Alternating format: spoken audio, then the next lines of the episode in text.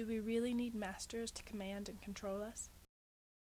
In the West, for thousands of years, we have been sold centralized state power and hierarchy in general on the premise that we do.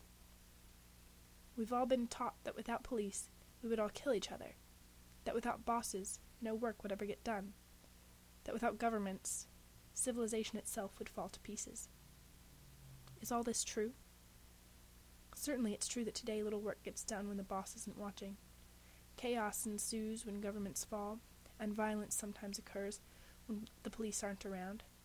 But are these really indications that there is no other way we could organize society? Isn't it possible that workers won't get anything done unless they are under observation because they are used to not doing anything without being prodded? More than that, because they resent being in- inspected, instructed, and condescended to by their managers and don't want to do anything for them that they don't have to? Perhaps, if they were working together for a common goal, rather than being paid to take orders, working towards objectives that they have no say in and that don't interest them much, they would be more proactive. Not to say that everyone is ready or able to do such a thing today, but our laziness is conditioned rather than natural, and in a different environment we might find that people don't need bosses to get things done. And as for police being necessary to maintain the peace, we won't discuss the ways in which the role of law enforcer brings out the most brutal aspects of human beings and how police brutality doesn't exactly contribute to peace. How about the effects of, on civilians living in a police protected state, once the police are no longer a direct manifestation of the desires of the community they serve? And that happens quickly whenever a police force is established, they become a power external to the rest of society and outside authority. They are a force acting coercively on the people of that society. Violence isn't just limited to physical harm. Any relationship that is established by force, such as the one between police and civilians, is a violent relationship. When you are acted upon violently, you learn to act violently back.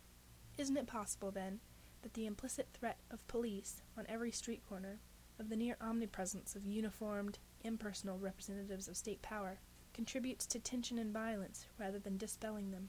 If that doesn't seem likely to you, and you are middle class and or white, Ask a poor black or Hispanic man how the presence of police makes him feel. When the standard forms of human interaction all revolve around hierarchical power, when human intercourse so often comes down to giving and receiving orders, at work, at school, in the family, in the courts, how can we expect to have no violence in our society? People are used to using force against each other in their daily lives, the force of authoritarian power, of course, using physical force cannot be far behind in such a system. Perhaps, if we were more used to treating each other as equals, to creating relationships based upon equal concern for each other's needs, we wouldn't see so many people resort to physical violence against each other. And what about government control? Without it, would our society fall into pieces, and our lives with it? Certainly, things would be a great deal different without governments than they are now. But is that necessarily a bad thing? Is our modern society really the best of all possible worlds? Is it worth it to grant masters and rulers so much control over our lives out of fear of trying anything different? Besides, we can't claim that we need government control to prevent mass bloodshed, because it is governments that have carried out the greatest slaughters of all in wars, in holocausts, in the centrally organized enslavement and obliteration of entire peoples and cultures. And it may be that when governments break down, Many people lose their lives in the resulting chaos and infighting. But this fighting is almost always between other power hungry hierarchical groups, other would be governors and rulers. If we were to reject hierarchy absolutely, and refuse to serve any force above ourselves, there would no longer be any large scale wars or holocausts. That would be a responsibility each of us would have to take on equally, to collectively refuse to recognize any power as worth serving to swear allegiance to nothing but ourselves and our fellow human beings. If we all were to do that, we would never see another world war again. Of course, even if a world entirely without hierarchy is possible, we should not have any illusions that any of us will live to see it realized. That should not even be our concern. For it is foolish to arrange your life so that it revolves around something that you will never be able to experience. We should, rather, recognize the patterns of submission and domination in our own lives and, to the best of our ability, break free of them. We should put the anarchist ideal no masters, no slaves, into effect in our daily lives however we can. Every time one of us remembers not to accept at face value the authority of the powers that be, each time one of us is able to escape the system of domination for a moment, whether it is by getting away with something forbidden by a teacher or boss, relating to a member of a different social stratum as an equal, etc., that is a victory for the individual and a blow against hierarchy.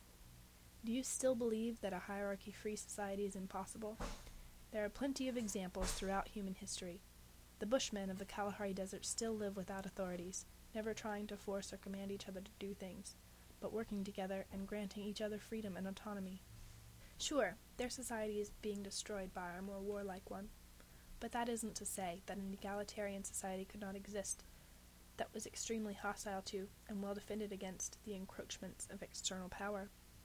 In Cities of the Red Night, William Burroughs writes about an anarchist pirate's stronghold a few hundred years ago that was just that.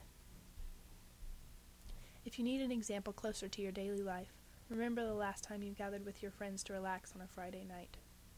Some of you brought food, some of you brought entertainment, some provided other things, but nobody kept track of who owed what to whom. You did things as a group and enjoyed yourselves. Things actually got done, but nobody was forced to do anything, and nobody assumed the position of master. We have these moments of non capitalist, non coercive, non hierarchical interaction in our lives constantly, and these are the times when we most enjoy the company of others, when we get the most out of other people. But somehow it doesn't occur to us to demand that our society work this way, as well as our friendships and love affairs. Sure, it's a lofty goal to ask that it does, but let's dare to reach for high goals. Let's not settle for anything less than the best in our lives.